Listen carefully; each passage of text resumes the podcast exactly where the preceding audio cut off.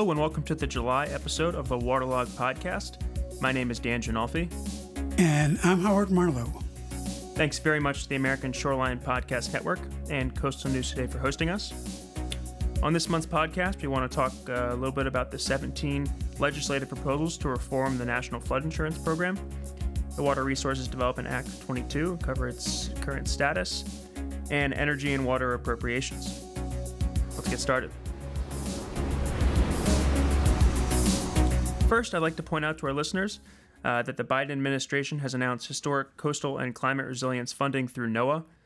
The funding was provided from the infrastructure bill and supports climate ready coasts, climate data and services, and fisheries uh, and protected resources through six grant programs. This information can be found on commerce.gov and on our Waterlog LinkedIn page. So, moving on to uh, FEMA and 17 legislative proposals. In May, the Department of Homeland Security submitted to Congress 17 legislative proposals to reform FEMA's National Flood Insurance Program. Since the NFIP's last multi year reauthorization expired on September 30th, 2017, the program has experienced 21 short term extensions, including three brief lapses. The frequent short term ex- uh, extensions are disruptive and cause existing and potential policyholders to lose confidence in the NFIP as a reliable insurance program available to protect their homes and contents from the risk of flooding. So, in this, there are four principles outlined in the administration's priorities for multi year NFIP authorization until 2031, which is about a 10 year increase, uh, the 10 year extension.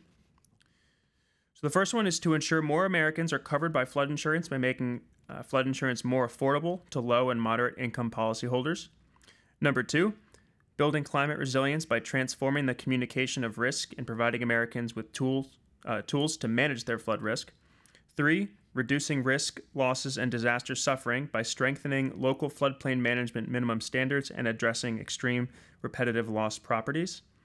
And four, instituting a sound and transparent financial framework that allows the NFIP to balance affordability and fiscal soundness. So, those are the four basic principles. And then there are 17 specific proposals that aim to address each of these things. Now, we found that uh, six of them are of unique interest to those living in a coastal area. So let's discuss a couple of those. First and foremost, the disclosure of risk, flood risk information uh, prior to real estate transactions. Howard, what's uh, what's an immediate response to this? You think? Well, I think a lot of people are not going. To, sellers are not going to want that. Uh, buyers will. Uh, it's a good idea, and I think we ought to do it. You think some buyers may also not want to hear it? It's possible. I definitely think that um, people who want to live on the coast want to live on the coast. And I certainly have met people over the years who say, well, I'm going to get my whatever my investment that I can out of it. So if it's uh, 20 years before uh, gets flattened by a hurricane, that's a great investment. Now, I don't happen to have that kind of money myself to sort of toss down the drain, but it's like, you know, investing from in some kinds of crypto things right now. You don't want to do that. But yeah, I think we have in this country a lack of desire to know what real risk is, uh, except when it starts to face us. And by that time, for homeowners, that means the storm has already come. Well, I think uh, I, am sure at least some of our listeners saw the houses in North Carolina that were chewed away, eaten by the ocean. I think yeah, Rodanthe. Was, yeah. that in May? I, I, yes, it was, it was not rel- that long relatively ago. recently. But um, one of the striking facts was that that house was sold maybe within the last one, two, or three years. I think it's I think it's closer to one or two. Um, and so whether that was disclosed or not, I mean, you're buying a house that's pretty much on stilts, sitting at the edge of the ocean. Some common sense. You would think that common sense would say to somebody, "Hey, you know, if I want to get something that's only going to last a summer or two, why don't I go to Airbnb or something like that, and I, I can do that for a lot less money than uh, buying something that's obviously sitting in high expo- risk, high reward. yeah, maybe high risk, low reward. Low reward, I think. Yeah. well, of course, it's, it's it's terrible for anyone to lose their house, but I think it's important uh, that that people are aware of you know what they're getting into. I know even if you try and buy any piece of property that might be on top of a hill or might you might not even think that it's in a flood zone you still have to get some of those those flood zone certifications exactly and i think it's important that really the risk be communicated because if more if risk is communicated more effectively than it has been then i think we'll see some people who will be you know a little more careful in making uh, their purchases we haven't talked though about you know the big whoever the big investors are who are buying up properties on the coast so that they can get whatever their short-term return is. They're not buying it for long-term ret- return. And I think that's different from you or me deciding, oh, I want to have a summer home. You know, we're getting a lot of people who are just doing it for investment. Yeah, no, that's true. So next, uh, next on the list of proposals is considering separate classes or tiers to differentiate coastal versus inland risk and adjust rates accordingly. So this one I found interesting. The problem here is that when you get into the when you really dig into the details, the problem here is that FEMA wants to make the distinction between the two classes based on the presence of a three-foot breaking wave.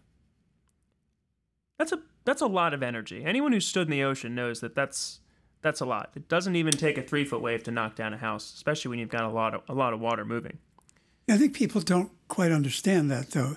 You, as a surfer and somebody who likes the beach in general, you know, when when you get into waves, in terms of just a human, you know that when you're hit by a wave, it's not three feet; it's something less than that.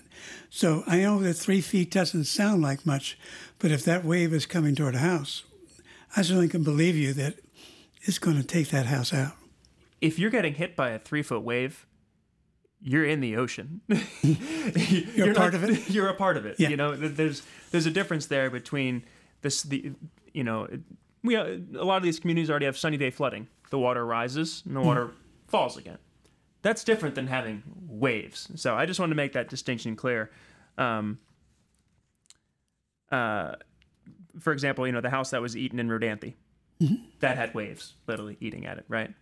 But I think unfortunately many of the coastal properties in the mid Atlantic that currently exist have not experienced a three foot breaking wave since the storm of 1962 or otherwise Hurricane Sandy. So I think that it's just don't know who came up with that, but I just I, I, I think that needs to be reviewed a little bit more. I don't think that's going to work.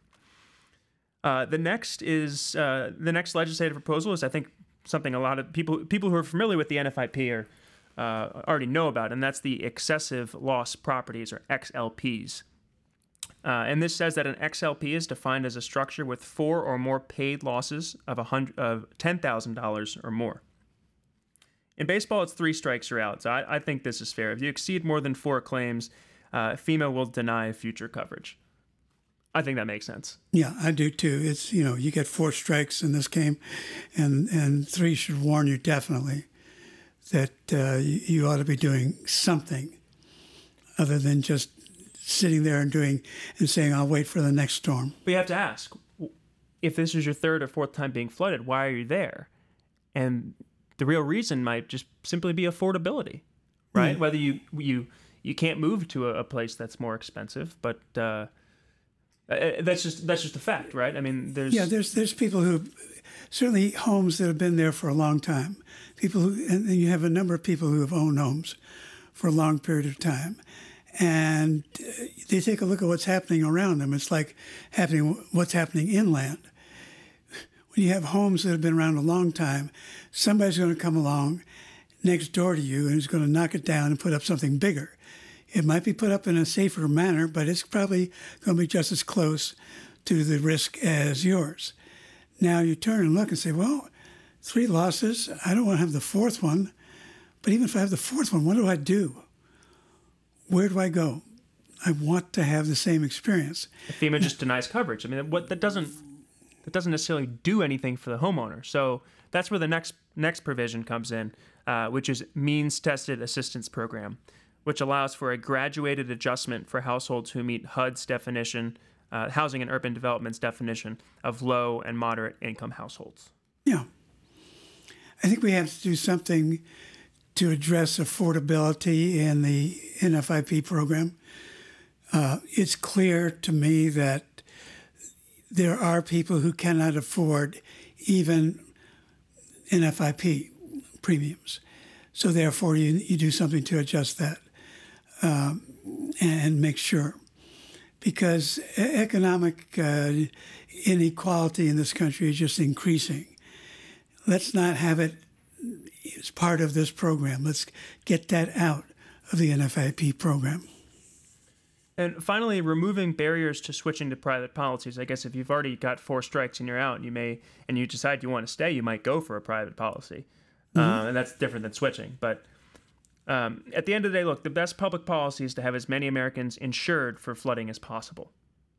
And I think many homeowners aren't aware that floods aren't covered in their homeowners policies. That's usually something that's disclosed, but maybe people don't remember. But I think a lot of people are without flood insurance.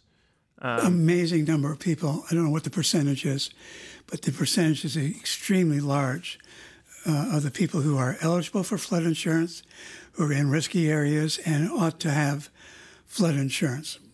Because without it, it's like any insurance. Without it, you're lost. Yeah. And if the NFIP isn't working for you, or you can find a better rate through private coverage, uh, there should be no barrier to doing so. Absolutely. Yeah. Next up on today's podcast is the Water Resources Development Act of 22. Uh, 2022, the Senate finally released a committee report on its version, uh, which the House did just over two weeks ago. And we actually have a comparison of the two bills on waterlog.net. So please go check that out. Uh, this is excellent progress on a bill that has typically come much later uh, in years prior. The House and Senate will still need to work out the differences over the next few weeks or potentially months, uh, given these summer months uh, typically not much happens. Yeah, it's possible, I mean, but we're not on the House floor yet, and definitely not on the Senate floor yet. I'm hoping that both bills can come up on the floor for debate. They typically pass as close to unanimous as you can get in this Congress, and that is extremely close. So they'll pass with very strong support, bipartisan support, and then work out the differences, and there are differences uh, some of which are highlighted in our comparison that you mentioned. A lot of things are just different between the two bills.